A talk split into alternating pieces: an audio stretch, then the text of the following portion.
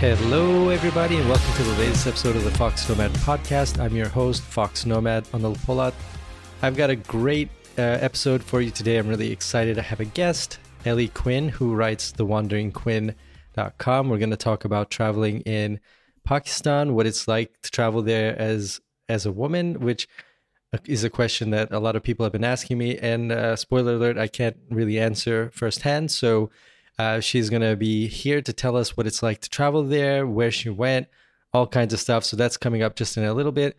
Just a few things before we get into that. I just want to mention that I've got a few new videos up. One is about choosing the one bag travel backpack for you. That's a post for people who are looking to go carry-on only. And I have reviewed a lot of bags, and I narrowed it down to basically three bags that you want to take a look at to start your search. So if you're looking for a check-in bag and you just want one bag to travel with, so no checking in a bag, just carry on only, I've got three great backpack choices for you up, some recommendations. And speaking about India and Pakistan, now I've got two things. So if you haven't seen my video comparing the two countries, I recommend that you take a look. And if you're feeling adventurous, jump into the comments section, which is colorful to say the least. And of course, having those kind of comments, I decided to make a video reacting to them. So you can watch that as well. That's up on foxnomad.com. You can see my original video and the reactions video.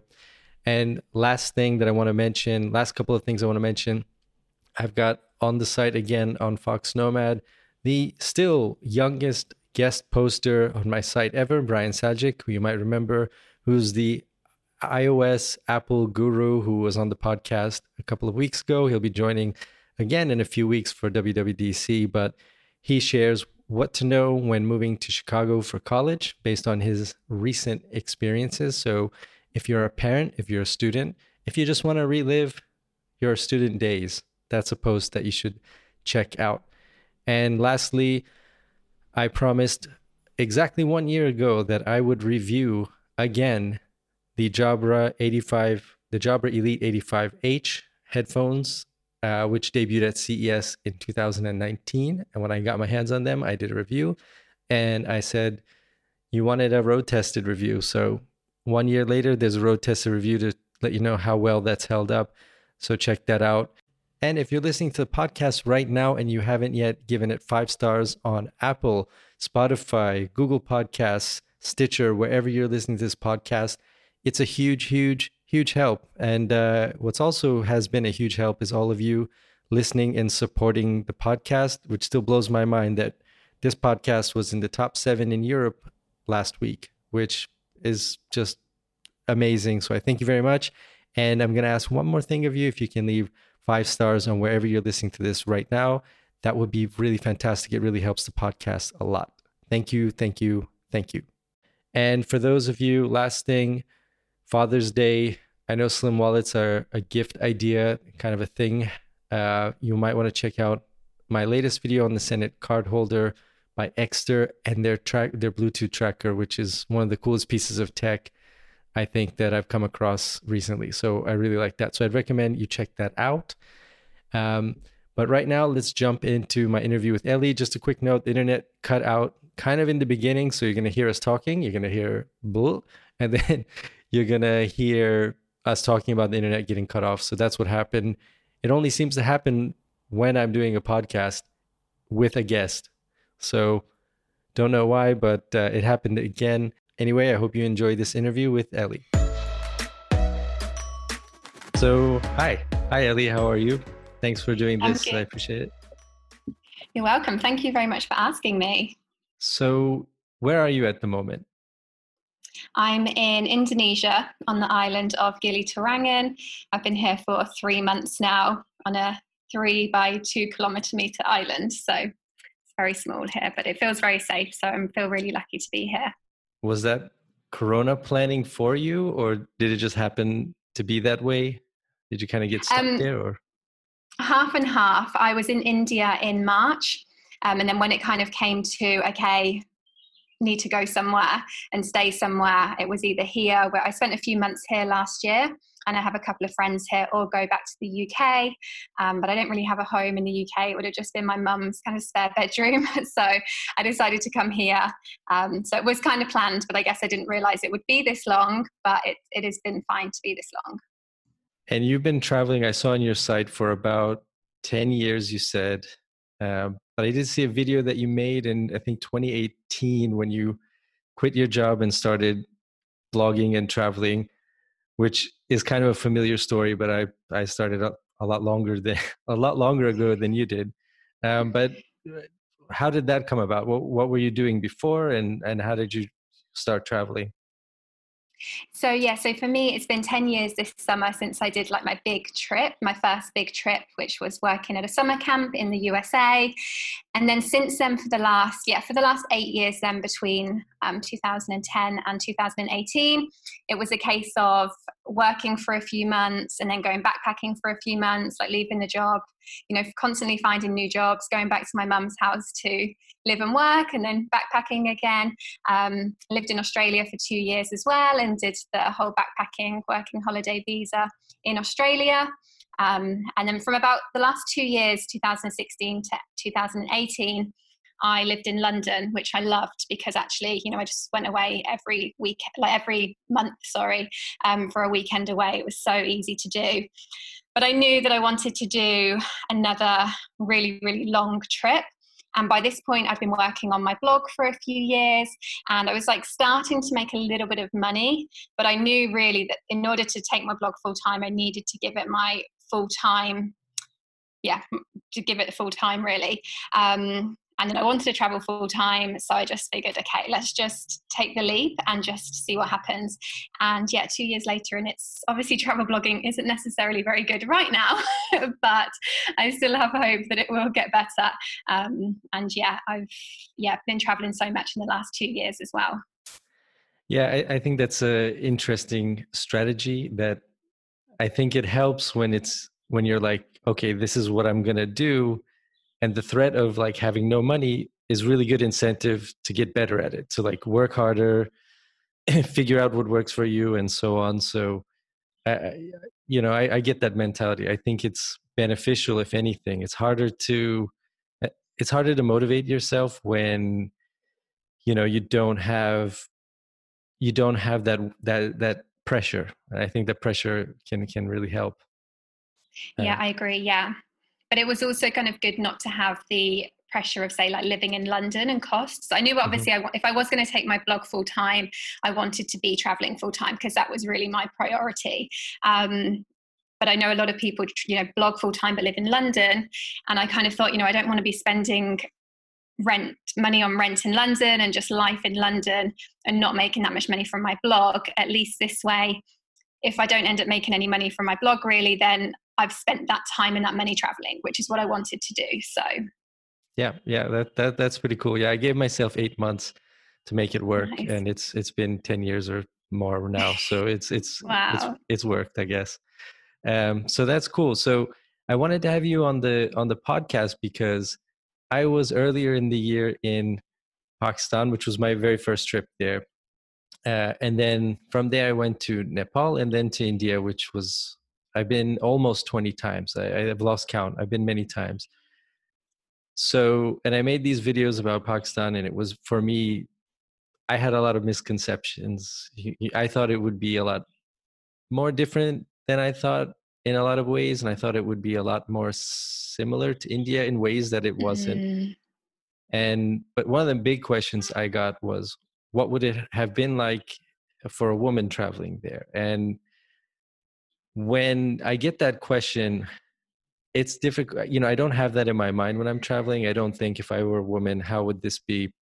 And then at the same time, I always, for me, it's like, well, if I just imagine myself as a woman, it's like I just change my parts and then I'm there. But there's really, it's different being in a man's body. People react to you differently, but also, it's just, I think it's just pretty difficult to put myself in that experience. I think it would be okay, but I really have no idea, because in a lot of ways, parts of my trip were pretty weird. And I think they were just weird because I went to some weird things. You know, I don't know if it would have been different if I was a woman. So what brought you to Pakistan initially? I've just for years had this desire to visit Pakistan. Same with India as well, I guess. I'd been wanting to visit India for so many years. I only did visit in 2018 after I quit my job. I guess I always knew with India I wanted enough time to travel it. And then I ended up going for like 4 months. But had I been able to go for that time before, I probably would have. And then Pakistan was the same. It was just this desire to go there. And people say, why do you want to go? And I guess for me, with my travel style, a lot of places that I like to go to, it is those places where people then question, why do you want to go? I'm like, that's why I want to go. It's because you're questioning why I want to go. Yeah, but obviously the visa situation with Pakistan, I always knew was a little bit more difficult. So that's kind of what had put me off for a long time, or kind of just not even put it on my radar to go. Like, it's quite difficult to get the visa. But when I heard that it was getting easier and they were doing the visa on arrival for some people, and there were some ways that, say for the UK, when I went in September last year, 2019, I still had to apply for a visa, but I was hearing it was easier to do. So then I was like, okay, this needs to happen. And I was in India again anyway, so it was easier for me to get there. And before you went, did you have, I mean, I'm sure everybody has preconceptions before they go anywhere, but what was in your mind? Let me go back. When you told people, your friends and family, you were going to Pakistan, what was their reaction? I think they definitely heard a lot of things in the media. I mean, me personally, when I think about the media, I really don't consume that much media. I guess for the purpose of, I just know that it's a lot of lies. But yeah, a lot of people were just kind of questioning like why I would go and their perception of terrorism really in Pakistan. But I was quite lucky, I think, because I don't consume that much media, and especially that kind of negative media. I didn't have that in my mind as much. And I'd had watched, quite a few YouTubers go, I watched a lot of YouTube videos before I went. And so my perception was kind of like, well, they're there, they're saying it's safe, so I'm going to trust them over what, my family or friends who have never been or never thought about going are going to say. Mm-hmm. And when you made the decision and when you got there, where did you start, and how, where did you go around? But, initially for me, when I started in Islamabad, which I think gives you a very different perspective on the country because it's so different than pretty much the rest of it.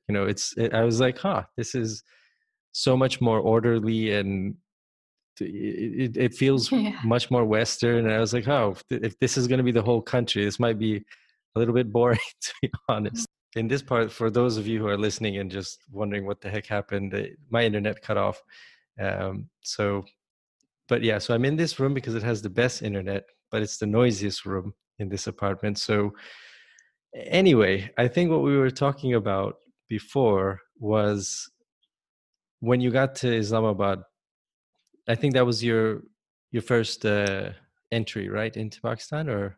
No, so I actually went into Lahore first because I was in India, so I crossed the Wagah border, which was an experience in itself. Okay, I did see that video now that you mentioned it. Okay, so tell me a little bit about that. What was that like? I mean, so just a little backstory as well, that I'd been in Amritsar the year before in 2018. And again, I knew I wanted to go to Pakistan. So I was at the Wagah border ceremony on the India side, just thinking like, wow, I just want to be over the other side. And then I started to apply for my Pakistan visa. But because I'm from the UK, I couldn't get the visa on arrival. So I had to get a letter of invitation and wait for it to be accepted. And I actually went to Pakistan with my friend Tom from Travel Tom, travel blog, and he was like already there. He knew he was going to be there, and so I was just going to hope that our dates matched and join him. So I didn't really know if my visa was even going to be approved because I was worried about the fact that I was applying for it in India. But anyway, I went to Amritsar so that as soon as it did get approved, I could just cross the border and I'd be there. So I also went to the Wagah border again, like when it still hadn't been approved, and I was just praying, I just want to be over this side in a few days' time. And then, yeah, it literally got approved at like 4 p.m. And yeah, I messaged Tom, like, I'm coming to Lahore tomorrow. So I had watched a few YouTube videos as well of people crossing the border, and they were saying that people were asking them a little bit questions, and I was still really worried at this point because I still didn't know if it was going to be okay. Like, would I be even allowed to get back into India? And I really needed to come back to India. But yeah, and it was very much an adventure actually, because, you know, I'd seen a few YouTube videos, and I don't know, I guess just walking over the border, there's so much history there. It was just really, I felt very lucky obviously as well to be able to do it. So yeah, I got a taxi to drop me off, and then went through immigration. The people on both sides, the Indian men, were all asking me, you know, where are you going in Pakistan? They were so interested and so friendly. And then, like, being able to go through the stadium that I'd been at already twice, to cross the border was just really a memorable experience. And I was like, wow, I'm in Pakistan. Like, it was just that easy after, you know, so many years of wanting to go and knowing about the visas, and all of a sudden you just cross this line and you're in Pakistan. And then I went into Lahore, and then Tom, my friend Tom, was already there. And for me, Lahore, I guess because I'd already spent a couple of days already in Amritsar, it wasn't a huge culture shock because, I mean, it is Punjab still. So although it's different, you know, it's still got that kind of Punjabi feel to it, like the traffic, I think, and the old city. And we only spent one day really exploring the old city, and then going to the Wagah border obviously as well. So I think that was a really good way to do it for me, because it wasn't like a huge culture shock. But I do agree as well, I think if you were to fly into Islamabad, it actually wouldn't be a huge culture shock to start with either, because after Lahore we went up to Islamabad. So you went to the border ceremony, I guess, twice. You've seen it twice. Three times now, twice on the India side and once on Pakistan side. Yeah. What is it like after the third time? Is it as interesting, or is it, you know, does it get old? Yeah, definitely. I think so. No, I think, I guess because the second time I went on the India side, I was when I applied for the visa. So I was so desperate to be like, in a few days' time, I want to be there. And then being on the Pakistan side, just, you know, even obviously it's so much smaller, but actually I think it was a lot louder. I mean, they do it really well. Like, when you're in the Pakistan side, you literally can't hear anything from India. And I mean, the India side is so loud, but then when you're in India, you can't hear anything from the Pakistan side. And it actually turns out the Pakistan side is really loud. I don't really know how they do it, but you kind of just hear the side that you're in. So when I was there, so I've been to the Wagah border, and I went to the ceremony, or the standoff. It's kind of a theatrical standoff, I would call it, because it is very, very India and Pakistan. Like, if those two countries are going to do something, it's going to have that kind of flair to it, I think. If you've been to both places, you just, you know. So what I noticed was, what I was told was that on the India side, they make it a point to have women dancing on the Indian side, and to have women featured in. So it's basically, for people listening, it's this, I mean, like, you have guards from the India side and the Pakistan side of the border, and they kind of march up and down. And on the India side, it's like almost like a big party kind of, I mean, the people just like singing and dancing. There's all this music. And what I remember is on the Pakistan side, it was more serious, you know. It wasn't the same atmosphere as it is on the Indian side. So it's very different. It's almost intimidating to see the Pakistani side from the Indian side, because, you know, it doesn't have that same, you know, party vibe, I guess, if you want to call it that. Did you feel that at all before, you know, when you're on the Indian side and you see the Pakistani side? And definitely, yeah. And even from where I was, on the India side was quite close. I was in the tourist section. So we were quite close to the border, and just looking over, you could see the one side, which was just all men and just all in their kind of like local clothing. And actually, as it turns out, when I was actually on that Pakistan side, we didn't sit exactly there. We sat around the other side where there were more women and school children, but just the view that I got was just all men. And so already I kind of thought anyway that Pakistan would be quite male dominated, and just from this kind of like slither that I could see like through the fence, it was just men. So I was like, wow, this is going to be interesting going on that side. As it happens, once I was there, like I said, we were put in a section where there was a school group there.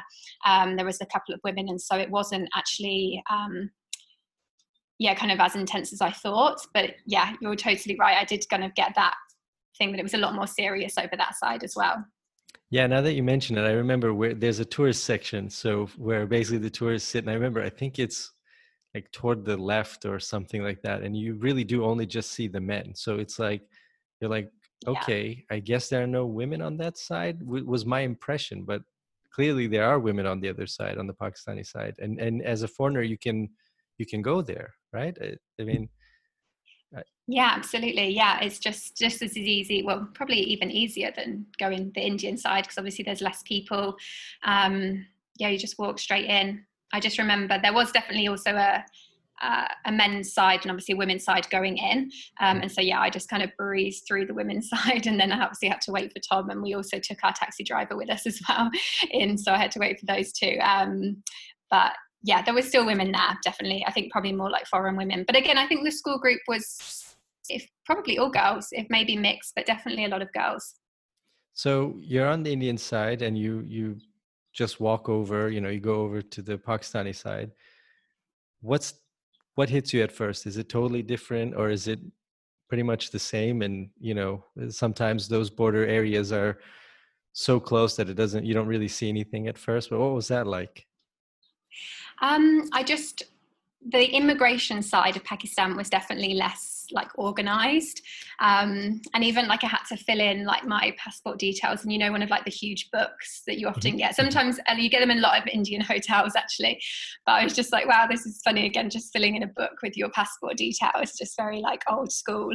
And then I think, I initially went to like walk through somewhere in immigration and they were like, wait, like you need to like have a stamp, and I was like, there's no one there at the desks kind of thing, and it was a lot more chilled. And then also kind of a lot of guys was asking like, where are you going? And I was kind of nervous at first about the concept of asking where I was going in Pakistan, because I had done my visa to say to get a letter of invitation to say I was on a tour, but I wasn't, and I was kind of worried that they might look into that. But the men just didn't care. There really wasn't. It was more like interested, like, where are you going, rather than anything kind of overly official.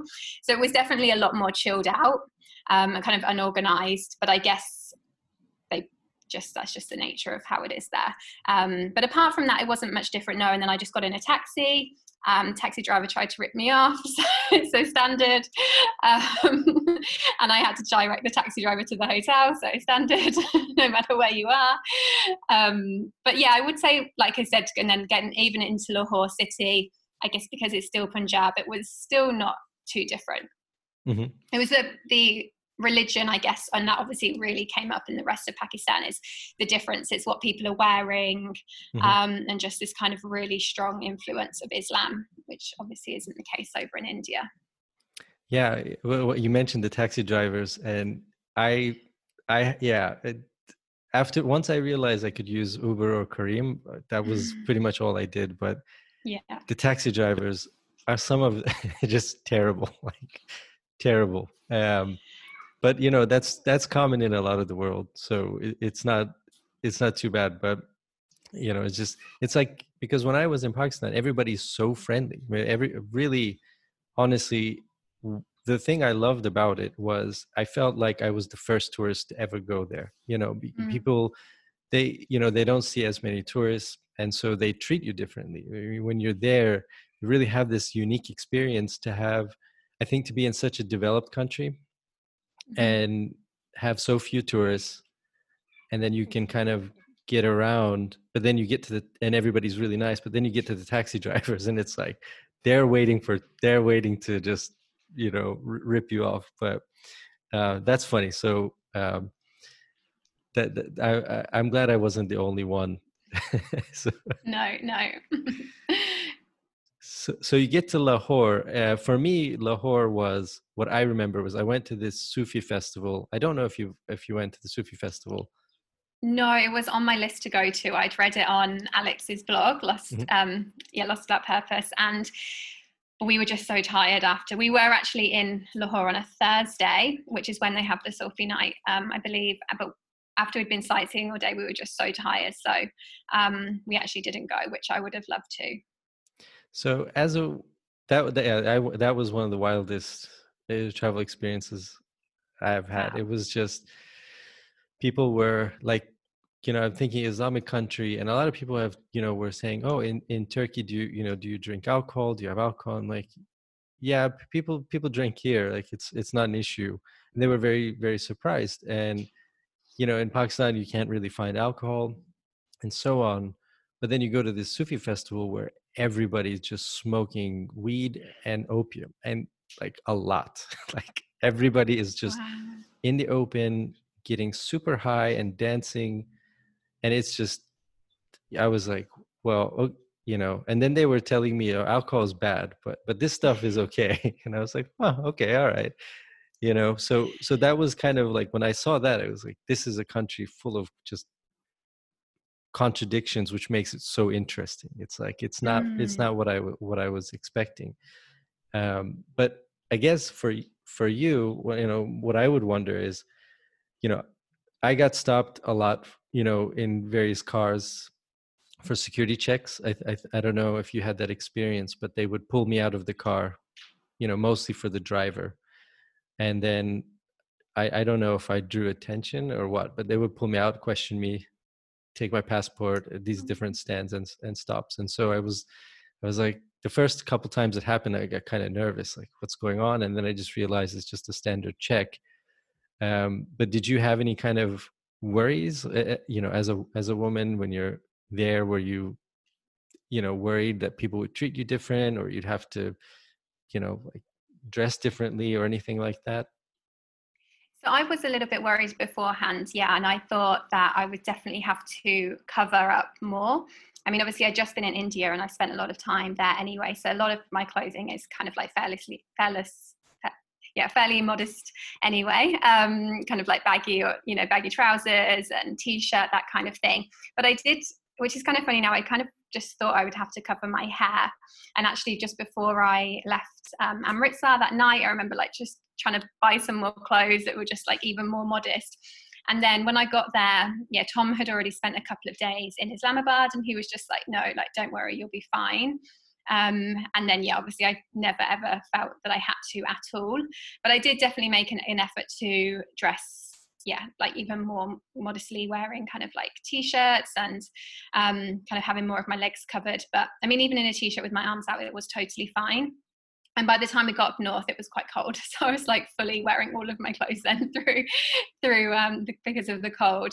But I think we didn't really get stopped by many checkpoints either, actually. So that was something I was worried about and I'd heard about. And again, I was worried because I was on this letter of invitation, and I get very anxious like that. And actually, it's one of the reasons why I was very keen to go to Pakistan, like I said, for quite a while. I was planning on going in August, and then I decided not to, and I pushed it back a bit. And I'd even told Tom, like, because he said Pakistan was in his future travel plans, and I was like, wow, I really want to go as well. It was kind of around the same time, so I was like, let's try and make it happen. And then we weren't too sure, and then I was like, oh, I should still go on my own. But the kind of things that worry me are kind of how to get around by yourself, and because there was not really that much information online. There was quite a few videos, but no kind of blog posts on exactly how to get around. So that's why I was kind of worried. And luckily then, because I was with Tom, I would kind of, or just like with any when you're traveling with someone, those worries kind of disappear a little bit. You're like, well, if we're both stuck, then it's fine. At least it's not just me that's stuck. And yeah, I was worried about getting questioned because of the visa and the letter of invitation. But actually that didn't happen at all. Again, like a bit like you, like no one really cared. And if we did get stopped in a couple of places, it was just very like mandatory. They have to take your details. Mm-hmm. Kind of really friendly guys as well. Like we kind of made an effort to make sure like we spoke to everyone, like hello, and asked some questions. And so kind of most of the time, I think it turned out to be quite a nice experience. And I guess I was also worried about even things like, yeah, would we, like, we were just friends, but we were just sharing a room. And I was worried about, like, would we have to say that we're married because it's such an Islamic country?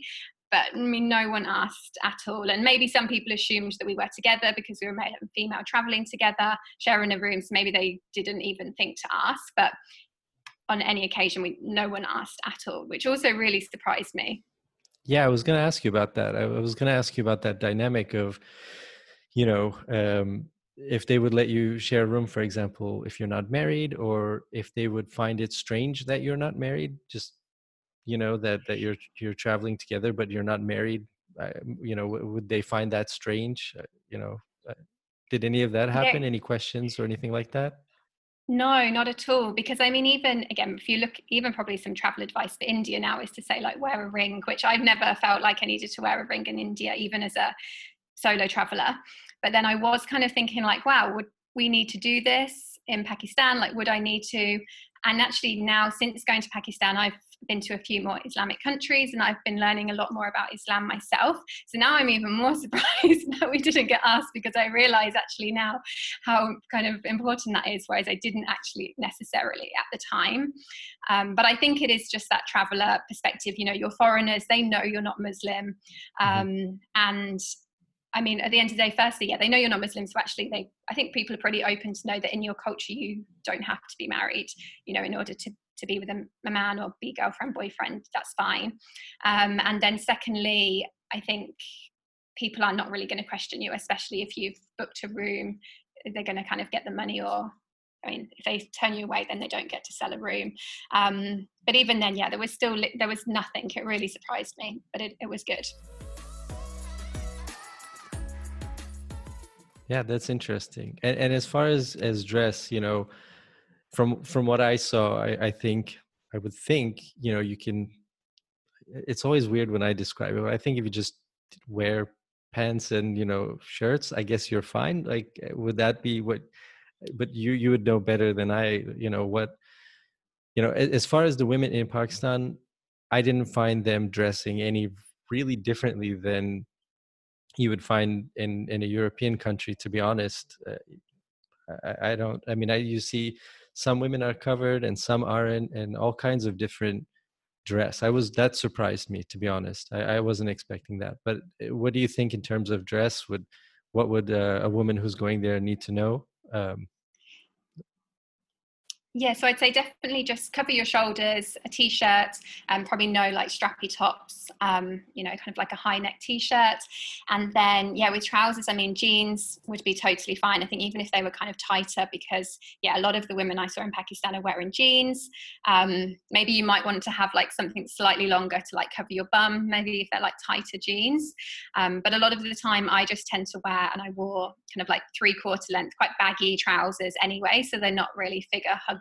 So that was something I was trying to avoid. And yeah, I mean, I think that you'd never probably want to wear shorts in Pakistan anyway. It's just not that kind of place anyway, but I would definitely just advise against it. But apart from that, yeah, having kind of like arms out and ankles out and things, you're totally right. And, you know, in the same, again, now I've been to a few more Islamic countries, and it's really surprised me how many, and I follow a few Pakistani like ladies online, how they don't actually, a lot of them don't cover their heads either, which is probably, there's probably countries where more Muslim women cover their heads than in Pakistan. And, you know, we see Pakistan as a lot more of like more like tighter Islamic country, potentially. So yeah, so that's now again, because I've been learning a lot more and been observing a lot more, that also surprises me. Yeah, one thing I noticed, which jumped out at me, was how many women I saw working at hotels or restaurants, at, you know, especially compared to India, where you don't see that really often. I mean, I can't think of a single time, a couple of times, and usually at the better, like upper, you know, like budget hotels, I would say, you might see a woman behind the check-in counter, but it's pretty rare, I think, in India in general. But in Pakistan, it was so common. I was really surprised. I don't know if you had this, you noticed the same. Yeah, I did definitely. Yeah, I think probably less up in the mountains. I'm just trying to think, and probably more maybe like in Islamabad. But I know for me, because there's a lot of places where you have to go through the security. So obviously the women's security is, a woman is working there. And I always had quite nice experiences, like even just kind of saying like hello. And I had a few times, which was funny because I have a few tattoos on my arms, and I was wearing like a t-shirt, and I had at least twice a woman kind of like pointing at them and like asking if you can like rub them off, and I was like, no, it's like real. And the same in the the bathrooms and stuff. Obviously women are cleaning them, and actually that's an experience that I remember saying to Tom, like, you're never going to have with the women here because they're not really going to speak to you as much. And even when we were, say, like in Lahore and people were asking for a lot of selfies, the women were a lot more, didn't really want selfies with him. They wanted them with me. And we had like a better conversation. So that was definitely nice. I think it's rare really for a woman to have, I think generally as well when men travel, it's like everything is more open. So for me to have that experience with a woman and think that you probably won't have it, that was kind of nice for me as well. Yeah, and I think so in some of my travels there was a couple of places, Yemen comes to mind years ago, where I would have really liked to have asked some of the women that, we came across some questions, but it wasn't acceptable. I mean, I think people would have been fine-ish with it, but it's difficult.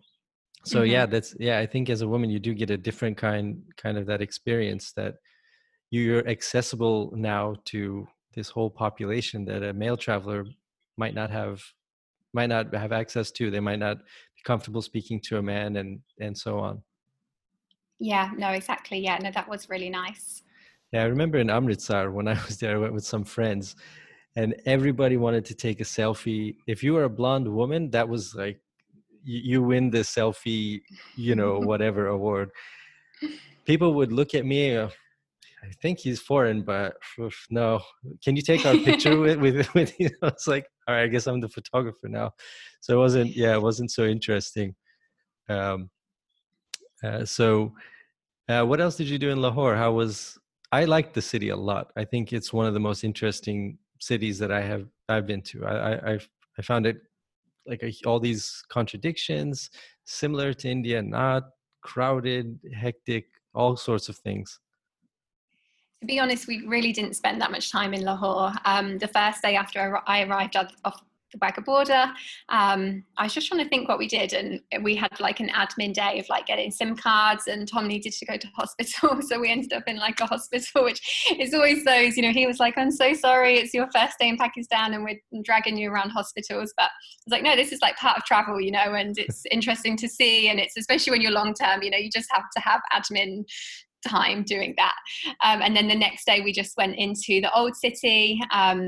We went into Lahore Fort. And then, to be honest, we just kind of went to the Wagah border and then left the next day. So I really didn't see that much, but I would definitely go back and spend a few more days there in the future. Mm-hmm. And why did you go to, was it a stomach issue or was it something completely separate or? No, yeah, I think he'd been traveling a lot the last few months, and so I think he had like an ear infection or something that he gets when he's but that was also interesting in a case of like there was a lot of people in the queue, and then we felt bad, but he did just give some money and he kind of cut the queue a little bit. But the guys, that was my first experience, I guess, being in Pakistan. The security guard, like people were so trying to help as well, which was really obviously really really nice. And when speaking about like clothing or anything, actually, is pretty much the advice for India the advice for women in Pakistan? Do they more or less the same in terms of the differences that it would make for women, in terms of clothing or behavior or anything like that? Yeah, I definitely think so. Yeah, and I think another thing that as a woman traveler, you definitely experience that maybe uncomfortable is the whole selfie thing. For us in Lahore Fort, and then when we went to Islamabad, we went to the Faisal Mosque on a Friday. So obviously it was prayer time, so it was extremely busy. And we had a lot of selfies, which was fine because we were together and I was happy, and they were group selfies and it was okay. But like for me, for example, when I travel India by myself, I very much tend to say no to selfies these days, unless it's with a group of women, or sometimes they're young girls and you can tell they just really, really want a photo. So I will say yes then, because it's kind of, it's a nice thing to do. But when it's a group of guys, I just say like no, because I know one selfie leads to two and then three and then it's 10 and then it's a lot. So I would say, yeah, even that kind of advice that I would say for India to be a solo female is this, yeah, exactly the same in Pakistan. You know, people are very intrigued, but, you know, I think it's something that can make us feel very overwhelmed, even when people are, you know, it's nothing malicious at all, but it is just something about it that just feels very overwhelming when you kind of have cameras put in your face and a lot of people all of a sudden around you, you kind of look up and you're like, wow, I'm the center of attention and I didn't quite realize. So that's something that I would say applies to both. And yeah, the same kind of, yeah, the same dress. And I think the same in terms of, yeah, probably just the same, you know, people in Pakistan very much like WhatsApp, just like they do in India as well.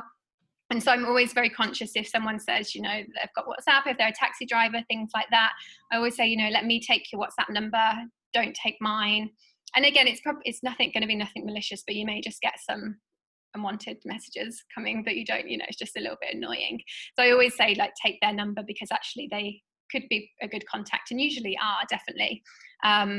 But yeah, very much similar travel advice. And I guess annoying messages because you're a woman, or is my question, you know, I'm just imagining that, would you get like weird, you know, like creepy messages or that kind of thing? Or is it just, you would get, you know, messages that you don't want? I think, yeah, just kind of like a hi dear, how are you message, which is very common from Indian and people. I mean, and again, just not these countries, very much all around the world anyway. So yeah, I don't think it would get anything too kind of like inappropriate or too creepy. It's just like, it's just not what you want. And often when you're in that position, or even like me, we're having social media, you know, often you have so many messages coming from people that, you know, you can't kind of be friendly to people all the time anyway, even though that sounds really bad. And so beyond Lahore, did you get to explore any other parts of Pakistan? So we went up to Islamabad, and then we were due to fly into Gilgit, and our flight was cancelled, which is very, very common, the Islamabad to Gilgit flight. So then we ended up with one more day in Islamabad, and that's like one of my biggest kind of, I guess, travel advice as well for people in Pakistan is just to stay flexible and not to book too much in advance, because there is a lot of things that can happen that you don't foresee. So we then couldn't even go to get a flight to Gilgit for another 3 days. So then we were like, okay, well, we can't stay in Islamabad this time. So we knew we only had about 2.5 weeks in total. So we ended up flying to Skardu, which, and everything happens for a reason. I'm a big believer of that. And we ended up just having such a good time in Skardu, a couple of nights on both lakes, upper and lower Kachura Lake. The road from Skardu to Gilgit was under construction when we went. A lot of people said it would take you a lot of time. So we went through the Doi National Park, which was just, yeah, absolutely phenomenal. We rented a Jeep and a driver, and he took us there and then on to Hunza. Then we were in Hunza for a couple of days, like Karimabad, and then a little bit further up past Atabad Lake and the Husseini suspension bridge and the kind of village, which was also just a total highlight. And then we had all fingers crossed that our flight from Gilgit to Islamabad wouldn't be cancelled, and thankfully it wasn't. So we went back to Islamabad, Tom flew back, and then I I had a few extra days in Islamabad just to really catch up on work. Then I went down to Lahore on my own, and then Lahore back into Amritsar in India, which is about 2 weeks. Yeah, that I saw some of your pictures from the mountains in your videos as well. I didn't make it up there. I saw that you run tours as well. So if you were gonna put like a must see, and you had to pick, let's say, between, if you're in Islamabad, you have to pick between the mountains and Lahore, which one do you go for? The mountains, 100%. It is just absolutely stunning, and like the Karakoram Highway just is absolutely breathtaking. And the villages up there, the small villages, and they're all pretty accessible as well, you know, especially up the Karakoram Highway. There's a lot of villages off of the highway, and there is accommodation. You know, we found, I think it was Golmit, which we'd found a hostel around there that had been recommended to us. And then, you know, in Pakistan, and this is one of the things that I loved so much about Pakistan, is it's kind of old school traveling with the kind of, you know, every foreigner that you meet there, in our experience, was very friendly. You know, in Karimabad, we met a couple of people that were doing like, like flying off of the mountains, like with a suit, parachuting. Like a parachuting. Yeah, which was like, just hearing their stories was fantastic. And we met a group of guys who were doing a motorcycle tour, like 2-week tour up the from Islamabad up the Karakoram Highway. Everyone was just very friendly. You know, you could stop in Karimabad, which is very kind of like touristy, kind of like backpackery town, and just speak to people, which is what I love. And I think, you know, traveling is really, especially, you know, that used to be Southeast Asia, but it's not really anymore. So I loved that. And it's, again, people are on the kind of, especially now, because I'd say the kind of route is Islamabad up to Hunza, and then a few different places up in Hunza. So we bumped into the same people a couple of times. And again, I just, personally just love that kind of travel where, you know, you're going to bump into people and then you're like, oh, hi. And so I definitely as well, for kind of like solo travel, would to reassure people, and especially like females, to say that once you're up there, it kind of feels like, it's such an unvisited place. But there, you know, if it's in the right season weather-wise, there will be people up there, and you can guarantee that the other travelers that are there will be friendly, and they'll be up for, you know, you say to them, oh, can I join you? Where are you going today? Where are you going afterwards? Like, I can pretty much guarantee that the travelers that are going to Pakistan right now are the travelers that'll be happy for you to join along, or happy for you to help, or put you in touch with other people. So I think that's really reassuring. Yeah. And if you look at the map, so for people who don't know, these are places that are pretty far north. And I think if you did a Google Maps, and you didn't look at the pictures, because the pictures are from that area are just really incredible. There's some stunning, stunning views. But, you know, were you worried, or what was your experience? Because, I mean, this is in a place that's close to, you know, Kashmir, relatively speaking, you know, and it's in this kind of corner with China and Tajikistan. And, you know, people seeing that on the map might just go, those are great, you know, mountain views, but no way I'm going there. It doesn't, you know. What do you, was it different at all? Did you have those worries? I didn't personally, no. It didn't really faze me at all, to be honest. But maybe because I'd seen a few, you know, YouTube videos, and I knew that people did, there was like a couple of companies that do run group tours, and they were up there. Like, I'd heard that Karimabad is kind of, you know, it's kind of backpacker as you're going to get. And so, I wasn't too worried. I mean, for me, I had heard, you know, about kind of the eastern coast of Pakistan alongside Afghanistan, you know, obviously to be kind of don't go. But I mean, even then I've seen travel advice to say not to go to Peshawar. But then I think even since when we went, and actually Tom did go, he went on a press trip after our trip, and he went up there and it was fine within reason. So I think even stuff like that, it's changing very fast in Pakistan to what you think may not be safe as to what actually kind of is now. So now you're in Lahore, you're traveling alone.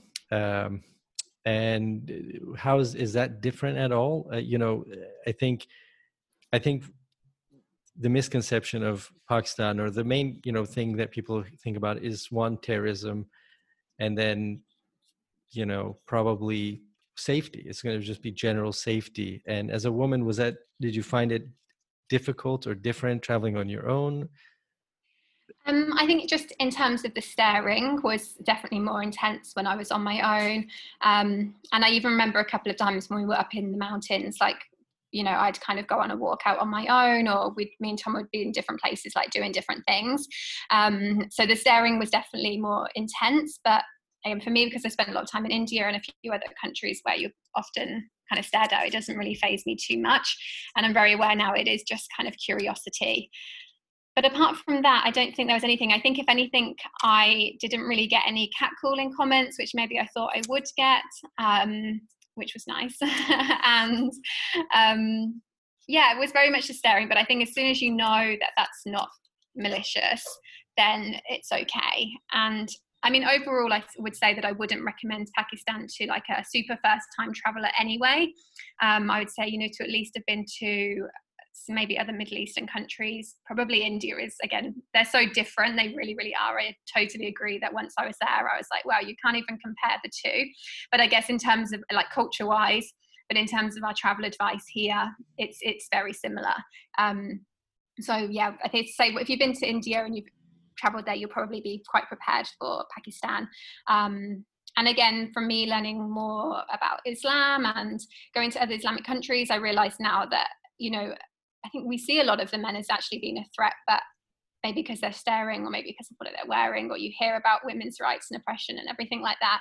But actually it's really, I didn't experience anything negative in that sense at all. Yeah, I mean, you know, as far as, yeah, the staring, at least from my perspective as a man, right, that you do notice that the amount of time people stare is different for every culture. Like some cultures, I want to say Germans do a lot of staring. Sorry, Germans. But, you know, there's this longer stare that's maybe, I feel, long. You know, in Turkey, people tend to stare a longer time, especially older guys who just stare. So it's kind of, you know, takes some getting used to. But I don't know if the, you know, I mean, I think as you mentioned, I don't know if the dynamic is different when you're a woman, but I think, like you said, it's mostly curiosity. It's not, you know, malicious or, especially in a place like Pakistan where there's really not that many foreign tourists. I mean, I think something like 75% of the tourists to Pakistan are of Pakistani descent. I mean, it's some crazy number like that. So. Yeah, and I think even in, you know, I had women staring obviously at me, and for me it's always just reply with a smile, and then generally, you know, they always smile back, and then it actually turns into quite a nice, you know, quite a nice thing. And the same even with men as well, or just saying hi back. And, you know, they often probably don't know what to say to you either. Like you said, you know, you can often be, you know, tourists and not seen that much. And actually as well, like on the note of domestic travel within Pakistan, that was something that really surprised me as well, because I didn't quite realize, again, how much, I guess this was another thing I was thinking, looking online, thinking, you know, there's not that much accommodation online, or there's no reviews of things and, you know, itineraries, etc. But actually once I got there, what I didn't expect was just how much Pakistanis travel. So that really is the infrastructure there. You know, even those buses from Lahore to Islamabad, I think they run like probably every half an hour all day. And, you know, they're really good. You could get like deluxe VIP buses, which I didn't expect at all. And yeah, when you get to hotels, you know, there is plenty there. There's taxi drivers, there's people, places to eat. And we had some really nice experiences with Pakistani tourists as well.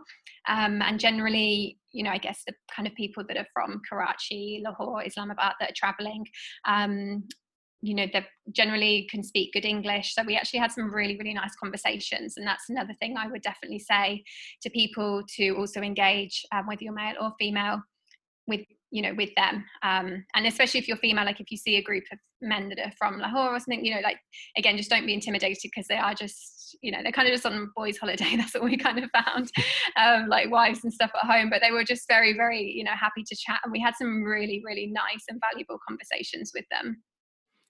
And yeah, I mean, that was my experience as well. I went to, this might be different between, you know, men and women, but I would go to tea shops and people would buy me tea. It was very common. And I was surprised. At first, I was thinking it was a scam. You know, just sort of, you know, when you travel, especially in the beginning, when you're in a place, you have this like heightened guard up, because you don't know what's normal and what's not. And you know, people buying you things like tea at a restaurant or at a cafe is pretty unusual anywhere in the world. Like that's not super common.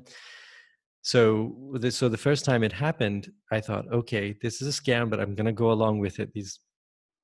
How many people what could possibly come out of this? And I was like, oh, it wasn't a scam. They got my name and they were like, we'll find you on Facebook or something. And I was like, all right, fine. And then I left, and that was pretty a common experience. I think it's really because, you know, as a tourist, people are kind of appreciative that you're there They don't have that many tourists. So I don't know if you had any experiences like that, or, you know, if being a woman maybe in those situations would be different, if they might not approach you the same way, for example. Yeah, I think, again, because I was with Tom, I think it was, we were approached totally fine. I definitely did notice that kind of people approached Tom first, and then would say hello to me. But I guess, you know, really that is, I mean, it wasn't a problem. And, you know, I was very keen to like give out my hand, shake my hand. And because I think, again, with an Islamic culture, I didn't know men were so used to that. And I was like, no, you can talk to me just as much as you can talk to him. But I would say that I think if you were traveling completely alone, I think that you would still get that. But I think some people are going to be less, are going to be more hesitant to kind of invite you in. Like, for example, I was in Saudi Arabia earlier this year, and a lot of the videos that I'd watched on YouTube were all, you know, kind of men doing vlogs and saying, you know, a guy just, you know, told me to get in his car and he's going to show me the city. And, you know, they told me to come here and they told me to come here. And I was kind of like, wow, okay, like people are very nice here. I'm going to be so open to those experiences as well. And although I had an amazing experience in Saudi Arabia in the end, and I really met a lot of locals, but it was nothing like how it was in people's YouTube videos. And it clicked that it's probably because they were men. And I know this is a different country, but for example, in Saudi Arabia, you know, a man is not going to say like, come in my car and I'll show you the city. And I think that that's very similar probably in Pakistan as well. So again, if you are a woman and you've, you know, watched YouTube videos that are really good, but just be aware that if it's a man showing it you, yeah, you may have slightly different experiences, and people may not be as open. But again, I think that just goes back to people not knowing, like, you know, and it is a hard thing because if you invite a woman in and then she thinks it's weird, then that's definitely not what they want. You know, and they are probably just being friendly. So I think it can be a slightly different experience, but I don't think it would be all that different. Yeah, I mean, I think, you know, being a woman is this added dynamic of all kinds of things that aren't really as threatening for a man. So, you know, somebody says, you know, get in my car, I'll give you a ride. Like I would still go, I don't know, you know, I don't know about that. But, you know, yeah, I think I would imagine as a woman, there's this whole other dynamic that you have to worry about. You know, that you're like, well, you know, this could be a potentially dangerous situation, even if it's not. And you don't want to just, and when you're traveling, you want to be you want to be cautious. I think everybody, you know, you got to slowly learn what's, you know, what's legitimate, what's not. And it takes time. Yeah, definitely. I mean, I've been traveling for quite a long time, so I'm very like trusting of my instincts. And yeah, there are some people that I would just turn down stuff to, you know, in any country. And then there's some people that you just get something about and you're like, no, like they seem like a really nice person, and generally they do. And often I wonder like, oh, why did I trust them and not them? But I think instinctively as women, I think if you really choose, like I know to trust my instincts now. And yeah, in terms of being invited, you know, even into people's houses for dinner, it kind of goes against everything that you've ever been taught and grown up with, and those instinctual things of fear as well. But again, I think that also goes back to, if you're quite an experienced traveler, I wouldn't be so worried. I think that, you know, you'll kind of get to know it very well, and no one probably means harm. And again, it probably doesn't even mean harm, but it's more just an awkward situation. It could turn into an awkward situation, not necessarily a bad, violent or anything like that. I really don't think it would. But, you know, it's also just not good to avoid like an awkward situation where you're like, I just want to leave, you know? So, you know, so that's probably something I'd keep in mind. So I just have a few questions left. First of all, it makes me wonder. So when people ask me what it's like to travel as a female somewhere, I appreciate the question. I can't give an answer firsthand. I try to guess. More or less, I feel like I'm kind of on target. Like clothing wise, I think is pretty easy to tell, right? Like you can just see what the local women are wearing. And usually pretty much around the world, it's the same thing. It's shoulders, arms, legs, right? Like it's just going into the core. Like the more, you know, you either cover up more or less. In terms of safety and danger, though, you know, I always wonder. So I guess as a woman, thinking about it from a, like, is it safe for a solo male to travel? You know, is it the same kind of conversion? So if you were going to give advice to a solo male traveling there, you know, do you think it would be different than traveling to India solo, for example, or to, you know, Russia solo or wherever? I think probably the same as maybe India. I think actually men could get, often just in general travel circumstances, can get caught up maybe more in the being ripped off thing, potentially, because I often do think that I don't maybe get ripped off as much as what some people do.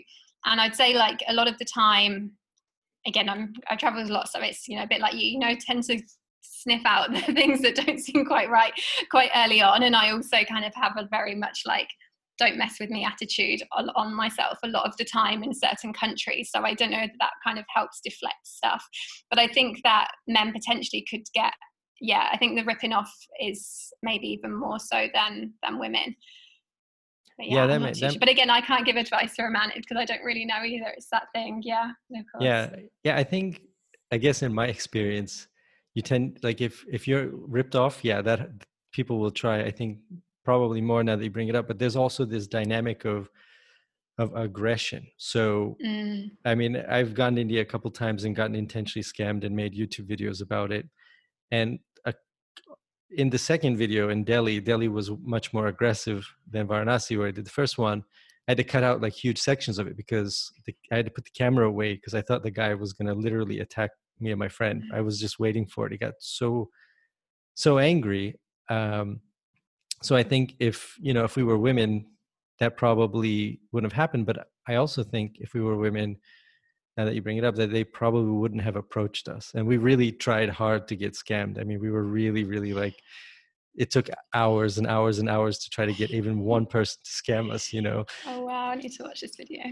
So then what we decided to get scammed was, let's just look around. Like, we don't know, like, we've never seen the planet Earth before. And we literally did that. And within like 10 minutes, somebody came up to us. It was funny. So yeah. And I've seen your videos. So I have to ask about the tech, which is something I love to talk about.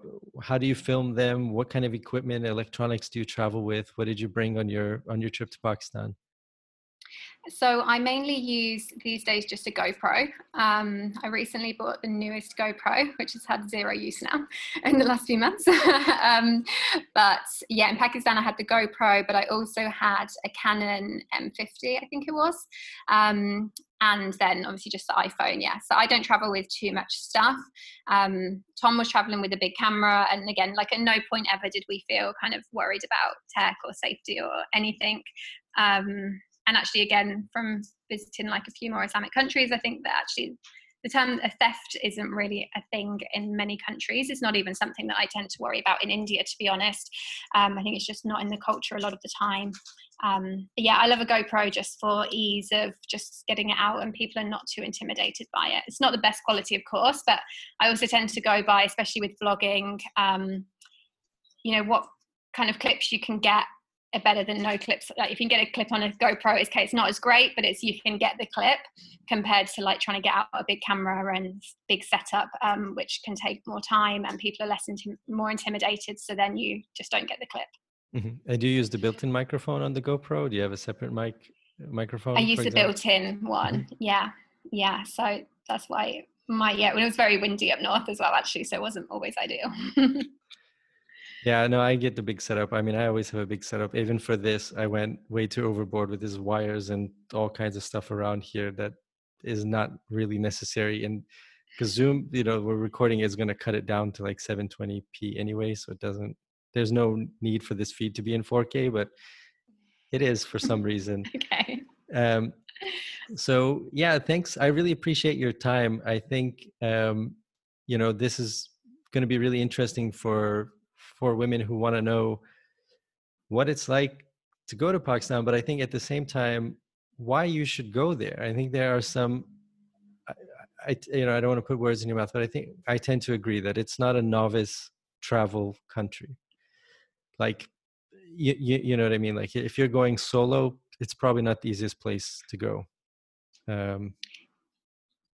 don't know if you'd agree. I'd say that about India as well. I don't think it's I think it's easier than Pakistan for a first solo trip because it has more tourism infrastructure. Like, you know, much more, there are more tours, there are more, you know, hotels that cater to backpackers, and you have all these kind of different things. We don't have that in Pakistan, and you've got to be way in both places. You have to be ready to be very flexible, which new travelers usually aren't, you know. Yeah, I totally agree. And that's the thing, that's kind of what gave me, even as an experienced traveler, anxiety before going, because I was looking online, I couldn't really find much, or agents, or, you know, hotels. But actually when we got there, it was all there and it was fine. You know, we spoke to a few people, and, but yeah, if you were a new traveler and you were solo, that would be, I think, going to a country where you couldn't pre-book anything would probably be a little bit daunting. Whereas yeah, with India, you can do all of that.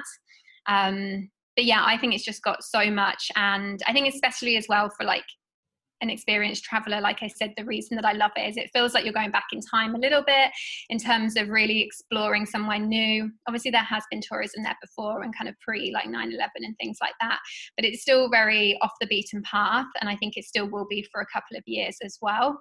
And again, like the people that you meet there are just generally going to be really nice people. And yeah, it's kind of that, yeah, traveling, just taking it day by day, which is something that often we can't do anymore. Even in Southeast Asia, you feel like you kind of need to book everything now. So it's kind of, yeah, just that old way of traveling, which I really, really enjoy. So for women who are either solo or with friends who have some travel experience, who maybe want to get to a place that's a little bit adventurous, you know, a little bit different, would you recommend Pakistan as a destination? Any caveats to that, like older travelers, or I don't know, short people, or something like that? I don't think so. No, I think it's very open to kind of anyone. We met a lot of people from a few different countries, like a few European countries, as well as kind of like Australia, the US, and yeah, I would say it is totally fine. And I would also like to plug, my own tours. That if you do feel, go ahead. If you do feel a little bit worried, or you want to go to Pakistan, then I'd run organised group tours. And so far, I've run two in India, which were in this year in 2020, which I plan to keep doing post-COVID. And I was supposed to have a group tour in September, but it has had to be cancelled now. And that was the very standard kind of itinerary, but again, still not standard, of going to Islamabad. We're going to go up north to Hunza, explore some different villages around there, go back to Lahore so we could do the Wagah border, see the city, before ending in Islamabad. And again, I think that is still going to be rough and ready travel. Like, I think for me as well with my group trips, I still wanted them to be like real travel, you know, like I can't promise that everything is going to go right, because that isn't what travel is like. And but you know, you will have a great time, and we've got that bit more support than if you were traveling by yourself. But it's definitely not like a full, I didn't want it to feel like a really, you know, people have bad impressions of kind of organized tours of just being a bit like samey. And so I wanted it to be still be quite real and raw travel, but just doing it with a group of people and having a guide throughout, which will make, you know, everything a lot easier. And do you have the itinerary for the Pakistan tour up on your site, or anywhere I can link to it? Is it? Yes, I did take it down because obviously it's cancelled now, but I can edit it and I will put it back up for you. I'll send you something across anyway. Sweet. Yeah, I'll definitely link to that in the show notes. Thank you. And if you can let people know where to find you on YouTube, Instagram, all the places, your website. Yeah, so my website is thewanderingquinn.com, and then on YouTube and Instagram, I am thewanderingquinn as well. I really appreciate your time. This has been a lot of fun, really enlightening. Now I have a place to direct people when they ask me what it's like to travel as a woman. And I'm like, well, I really don't, spoiler alert, I don't know. But yeah. I think I have a better idea now. And it's one of those places I sound like I'm really fanboying about Pakistan, but it's just one of those places that I feel like is in this sweet spot that a lot of countries get in, which is developed enough, safe enough, interesting enough. And there's not so many tourists, and I think it's a country that's really working toward building up its tourism industry. I mean, that's very clear in a lot of what the government is doing, but a lot of what you witness on the ground. And I think, unfortunately, if the number of tourists triples, quadruples, or whatever, you're going to kind of lose a little bit of that. I think that's true of everywhere. you know, so it's, I think, I don't know if you would agree, but I think for travelers, it's in this real sweet spot right now for adventure, travel, experienced travelers, you know, that kind of demographic. It's a good time. Yeah, totally. I mean, I have zero regrets about going, and I am so pleased that everything aligned, like with the visa, and then obviously I went with Tom, and it was really like a trip of a lifetime for sure, and changed my mind, opinions on a lot of things, and really even opened my mind to a lot as well. I would 100% recommend going, and definitely trying to go as soon as possible rather than waiting a little bit longer. And would you combine it with India, like how you did it? Or would you, recommend separate, for example?